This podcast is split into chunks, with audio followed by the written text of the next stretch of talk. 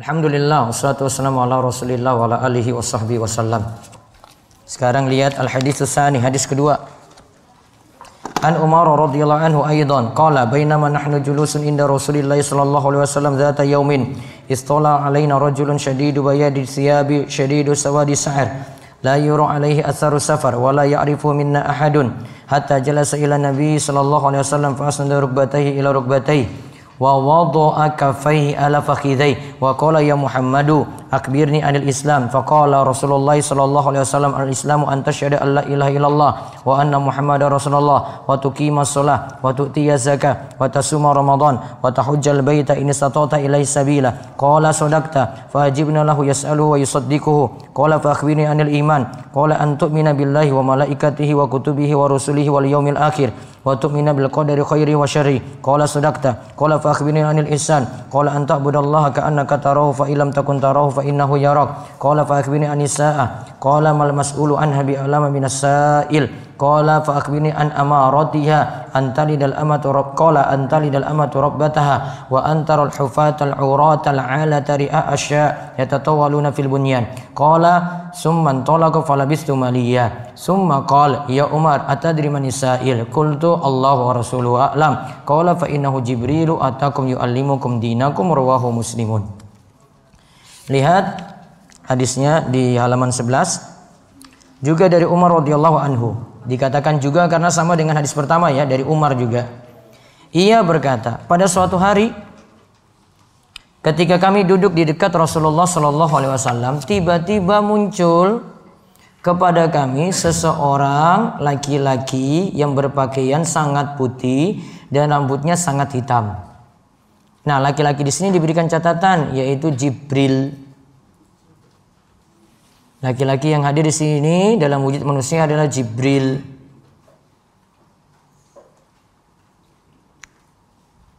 Pakaiannya sangat putih dan rambutnya sangat hitam, tidak terlihat padanya bekas perjalanan jauh dan tidak ada seorang pun dari kami yang mengenalnya hingga ia duduk di hadapan Rasulullah sallallahu alaihi wasallam, lalu ia menyandarkan lututnya ke lutut Nabi sallallahu alaihi wasallam dan meletakkan kedua telapak tangannya di atas kedua paha Nabi sallallahu alaihi wasallam, berarti dekat dengan Nabi. Lalu laki-laki itu berkata, "Wahai Muhammad, beritahukanlah kepadaku tentang Islam." Rasulullah sallallahu alaihi wasallam menjawab, "Islam adalah engkau bersaksi bahwa tidak ada ilah yang berhak disembah atau diibadahi dengan benar selain Allah, dan bahwasanya Muhammad adalah utusan Allah, mendirikan solat, menunaikan zakat, berpuasa di bulan Ramadan, dan menunaikan ibadah haji ke Baitullah jika engkau mampu melakukannya." Laki-laki itu berkata, "Engkau benar." Maka kami merasa heran kepadanya. Dia yang bertanya dan dia pula yang membenarkan. Kemudian dia bertanya lagi, "Beritahukanlah kepadaku tentang iman." Nabi menjawab, "Iman adalah engkau beriman kepada Allah, malaikat-malaikatnya, kitab-kitabnya, rasul-rasulnya, hari akhir, dan engkau beriman kepada takdir yang baik maupun yang buruk." Ia berkata, "Engkau benar." Dia bertanya lagi, "Beritahukanlah kepadaku tentang ihsan." Nabi menjawab, "Ihsan adalah engkau beribadah kepada Allah seakan-akan engkau melihatnya. Meskipun engkau tidak melihatnya, sesungguhnya dia itu melihatmu." Laki-laki itu bertanya lagi, "Beritahukanlah kepadaku kapan terjadinya hari kiamat." Nabi menjawab, "Orang yang ditanya." Yang ditanya siapa? Nabi Muhammad. Tidak lebih tahu dari orang yang bertanya. Yang bertanya siapa? Jibril. Ia pun bertanya lagi, "Beritahukanlah kepadaku tentang tanda-tandanya." Nabi menjawab, "Jika seorang budak wanita telah melahirkan tuannya dan engkau melihat orang yang telanjang kaki, tidak berpakaian, fakir, dan penggembala kambing saling berlomba-lomba mendirikan bangunan yang tinggi, kemudian laki-laki tersebut segera pergi, lalu aku Umar diam beberapa lama, sehingga Nabi bertanya kepadaku, 'Wahai Umar, apakah engkau tahu siapa laki-laki yang tadi bertanya?' Aku menjawab, 'Allah dan Rasulnya yang lebih tahu.' Beliau bersabda, 'Ia adalah malaikat Jibril. Ia datang kepada kalian untuk mengajarkan agama kalian.'" Sekarang catat, ada kosakatanya saya sudah terangkan tadi di dalam terjemahan. Ada satu laki-laki yang hadir, siapa tadi? Jibril. Ada istilah amaratiha, tanda-tanda kiamat. Ada istilah di situ amaratiha. Fa akhbirni an amaratiha. Terus ada situ istilah al-ammah. Al-ammah itu budak. Terus ada istilah rabbataha. Robataha itu tuannya, majikannya. Ada di situ istilah orang miskin tadi, hufatal uratal alah. Hufah itu tidak ada alas kaki, urah itu tidak pakai pakaian, alah itu orang fakir. Ria asyah. Asyah kambing, berarti ria penggembala, berarti penggembala kambing. Terus falabistu maliya, aku diam dalam waktu lama. Nah, sekarang yang penting faedah hadis. Satu, hadis ini disebut ummu sunnah, artinya induknya Islam. Jadi pokok-pokok Islam ada dalam hadis Jibril ini. Nah, jadi biasa disebut hadis Jibril ya. Sebagaimana kata Imam Al-Qurtubi. Dua, Islam dan iman itu berbeda. Islam dan iman itu berbeda. Islam itu amalan lahiriah, iman itu amalan batin. Islam itu amalan lahiriah, iman itu amalan batin. Namun kalau Islam dan iman disebutkan terpisah, maka maksud keduanya itu sama. Islam dan iman disebut secara terpisah, maka maksudnya itu sama. Nah, di luar ini ada kaidah dalam istilah para ulama, idza ijtama'a iftaraqa wa idza iftaraqa ijtama'a. Jika disebut berbarengan maka maksudnya berbeda, kalau disebutkan terpisah maka maksudnya sama. Itu contohnya istilah Islam dan iman. Kalau Islam dan iman sebutkan satu hadis, berarti Islam sendiri, iman sendiri.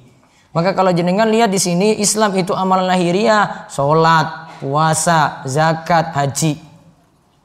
Kalau iman, amalan batin, iman kepada Allah, iman kepada malaikat, iman kepada kitab, iman kepada rasul, iman kepada hari akhir, iman kepada takdir. Amalan batin. Nah, terus faedah ketiga. Tingkatan paling tinggi seorang hamba berinteraksi dengan Allah disebut ihsan. Disebut apa? Ihsan. Ihsan sendiri ada dua tingkatan. Ihsan sendiri ada dua tingkatan. Pertama, tingkatan thalab. Tolab, yaitu sama dengan berharap. Tingkatan tolab, yaitu sama dengan berharap. Bentuknya adalah anta budallaha ka'annaka tarahu, engkau beribadah kepada Allah,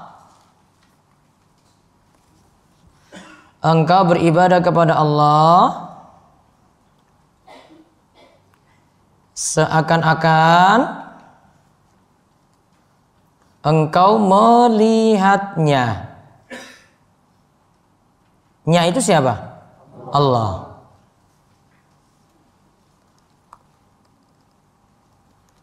Kalau kalimatnya seakan-akan itu berarti tidak lihat Allah langsung. Jangan dibayangkan nanti bentuknya gini, nggak boleh. Ya, nggak boleh Allah itu ditakif. Ya, disebutkan bagaimananya gitu, nggak boleh.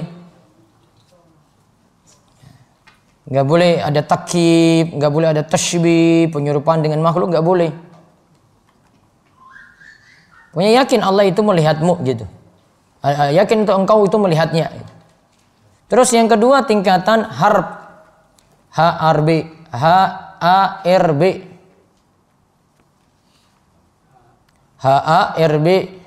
Harb, yaitu takut. Bentuknya, ingatlah Allah melihatmu. Ingatlah Allah itu melihatmu. Mu siapa mu? Kamu manusia. Satu tingkatan tolaf, satu tingkatan harf. Para ulama katakan, berjatan lagi, tingkatan tolaf lebih tinggi dari tingkatan harf.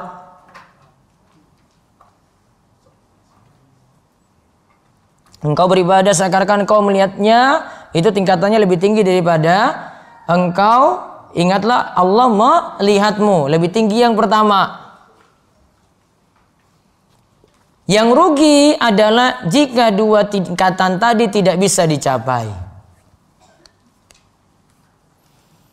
Yang rugi adalah kalau dua tingkatan tadi tidak bisa tercapai.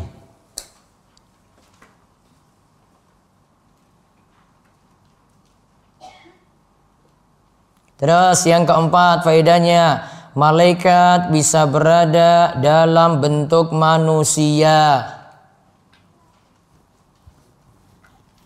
Malaikat bisa berada dalam bentuk manusia. Tadi kan Jibril datang kan? Rajulun syadidun bayadis thiyab. Dia itu pakai baju yang putih, sawadis sa'ar. Rambutnya itu hitam, wujud manusia. Terus faedah kelima, hendaklah berakhlak yang baik ketika berada di hadapan guru yang mengajarkan ilmu. Hendaklah berakhlak yang baik. Ketika apa tadi? Berada di hadapan guru yang mengajarkan ilmu.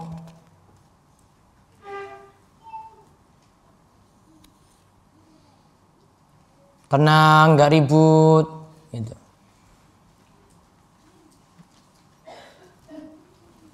Menghormati ketika bicara, tidak dipotong, gitu. Itu adab dalam belajar atau thalabul ilmi.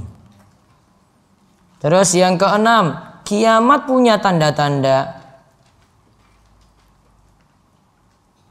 Dan yang mengetahui kapan datangnya kiamat hanyalah Allah. Kiamat punya tanda-tanda. Dan yang mengetahui kapan datangnya kiamat hanyalah Allah. Hanya Allah yang tahu. Tanda-tandanya juga muncul, nanti Allah yang tentukan. Nanti Imam Mahdi, ada lagi Nabi Isa turun, ada lagi Dajjal itu keluar. Yang tentukan itu Allah nantinya. Nggak bisa diprediksikan itu kapan ya untuk keluar tadi. Mau bilang 2020, mau bilang berapa, nggak boleh. Haknya Allah di situ. Mau bilang umur umat Islam itu sampai tahun 1500 tidak lebih daripada itu lancang, itu nggak boleh. Melanggar hadis ini. Terus nomor 7. Di antara maksud seorang budak, di antara maksud seorang budak melahirkan majikannya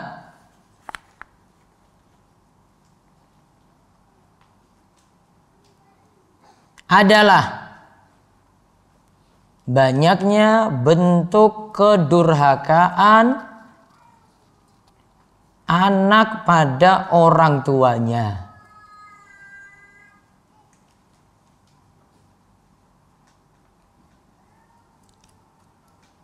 Kedurhakaan anak pada orang tuanya. Sampai-sampai anak memperlakukan ibunya layaknya pembantu.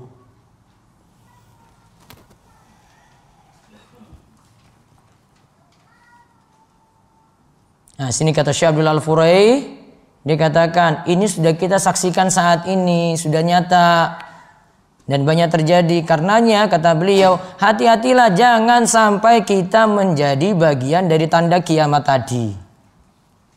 Maksudnya apa? Jangan sampai jadi anak durhaka. Karena bagian dari tanda kiamat itu. Terus kaidah dari hadis, kesimpulan lagi kaidah dari hadis. Kalau tadi faedah hadis, kaidah dari hadis 1.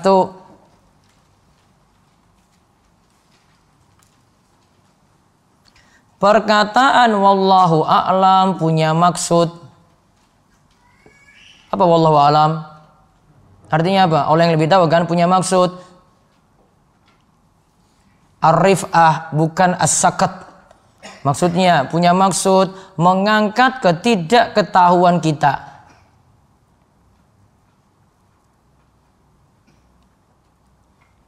Bukan menggugurkan kebodohan kita. Kita masih tetap apa? Bodoh. Iya kan? Ya wallahu alam itu bukan maksudnya, ah saya ini nggak bodoh lagi nih. Tetap bodoh kamu.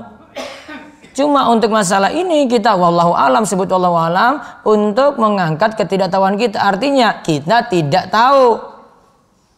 Maka jangan jadi orang sok tahu. Terus kaidah kedua, kaidah dari hadis yang kedua.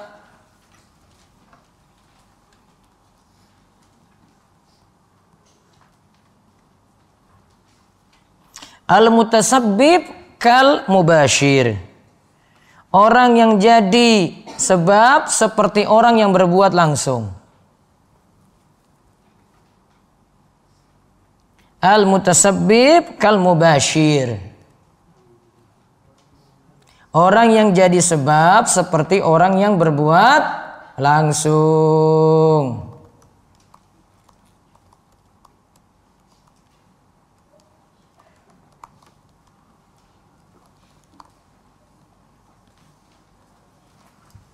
Coba lihat tadi. Yang tadi ngajarkan Islam, iman, ihsan siapa? Jibril atau Nabi Muhammad? Siapa yang ngajarkan?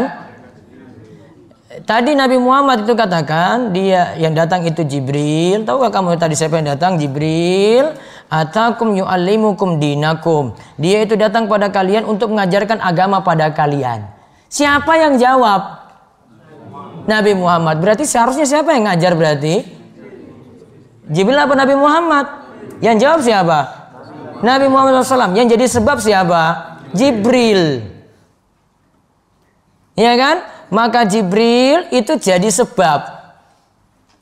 Seperti dia ngajarkan langsung. Padahal yang jawab siapa? Nabi Muhammad. Maka orang yang jadi sebab juga terhitung seperti orang yang ngajarkan langsung. Maka kadang ada yang ngaji tanya pada ustadz, dia cuma jadi sebab saja supaya yang lain tahu. Yang penting nggak ngompor-ngompori. Ustadz ini teman saya ini di sebelah ini perokok nih ustadz, gua bilangin dia, nah, kamu bikin masalah nanti. Ya, tanya-tanya saja gitu, nggak usah bilang ini ustadz teman saya ini pas samping saya ini, nah, perokok berat, nah, kamu singgung dia langsung. Ya. Tanya biasa, hukumnya apa gitu, sudah. Maka orang yang jadi sebab itu seperti orang yang berbuat langsung. Maka ada pahala untuk orang yang jadi sebab seperti ini. Ya, misalnya dia sakit, gak bisa datang pengajian. Namun dia ngajak temannya, sudah kamu berangkat saja ngaji. Ayo ngaji hadis arba'in sana. Dia gak berangkat, sakit dia. Jadi sebab gak dia? Jadi sebab, dapat pahala juga situ karena jadi sebab. Dia bisa jadi ngajak, terus punya kendaraan lagi, ngajak temannya. Jadi sebab juga dapat pahala lagi di situ. Maka kaidahnya tadi al-mutasabbib kal mubashir. Maka Jibril tadi jadi sebab diajarkan 3 hal tadi. Wallahu a'lam. Break 1 menit.